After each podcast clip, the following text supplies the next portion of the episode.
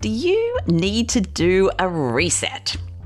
Whether you're starting at a new company, starting a new position, or just starting a new season in your work life, an effective reset is the key to hitting the ground running at a new, more efficient pace.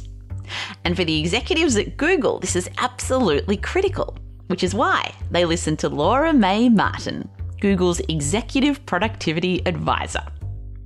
When it's time to reset her calendar, Laura employs a zero based approach, one that's common in budgeting, but it should be more common in calendaring. So, what does it mean to take a zero based approach to your calendar? And how can you do it for your calendar? My name is Dr. Amantha Imber. I'm an organizational psychologist and the founder of behavioral science consultancy Inventium, and this is How I Work, a show about how to help you do your best work. On today's My Favourite Tip episode, we go back to an interview from the past and I pick out my favourite tip from the interview. In today's show, I speak with Laura Mae Martin about doing a zero based calendar. So many people have heard of zero based accounting. So, what that means is instead of looking at last year's budget to build this year's budget, let's just start from scratch because we all have that tendency to say, well, we spent $10,000 on events last year, so let's just put that as 10,000 this year.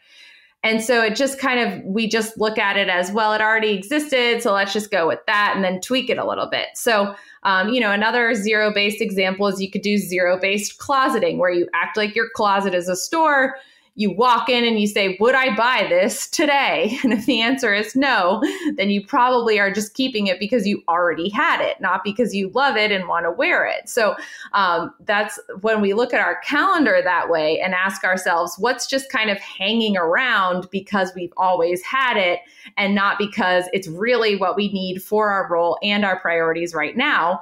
That's kind of the zero based mentality. So sometimes what I'll do is print out a totally blank calendar for an exec or whoever I'm working with and say, okay, let's put the things on the calendar that you absolutely cannot change, you know, like your manager's meeting. You're not going to cancel that.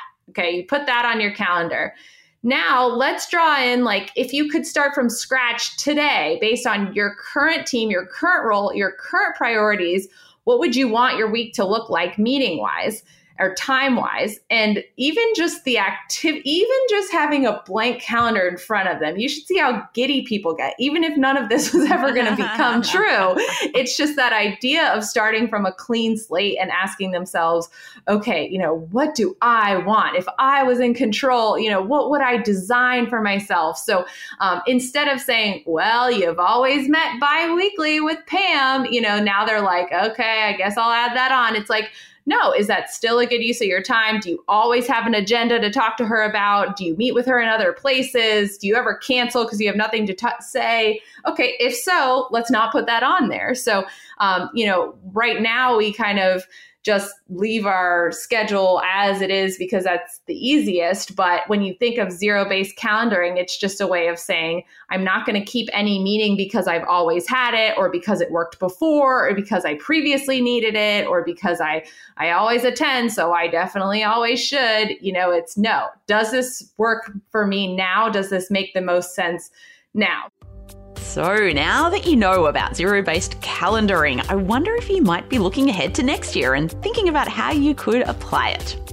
January is always such a great time to set new rituals, and doing an overhaul of your weekly time commitments could be a great way to free up more time in your diary for doing deep work or other things that are critical in your role.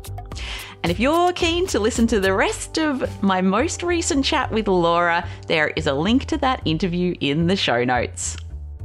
If you're looking for more tips to improve the way that you work, I write a short fortnightly newsletter that contains three cool things that I've discovered that help me work better, ranging from software and gadgets that I'm loving through to interesting research findings. You can sign up for that at howiwork.co. That's howiwork.co. How I Work is produced by Inventium with production support from Dead Set Studios. And thank you to Martin Imber, who does the audio mix for every episode and makes everything sound so much better than it would have otherwise. See you next time.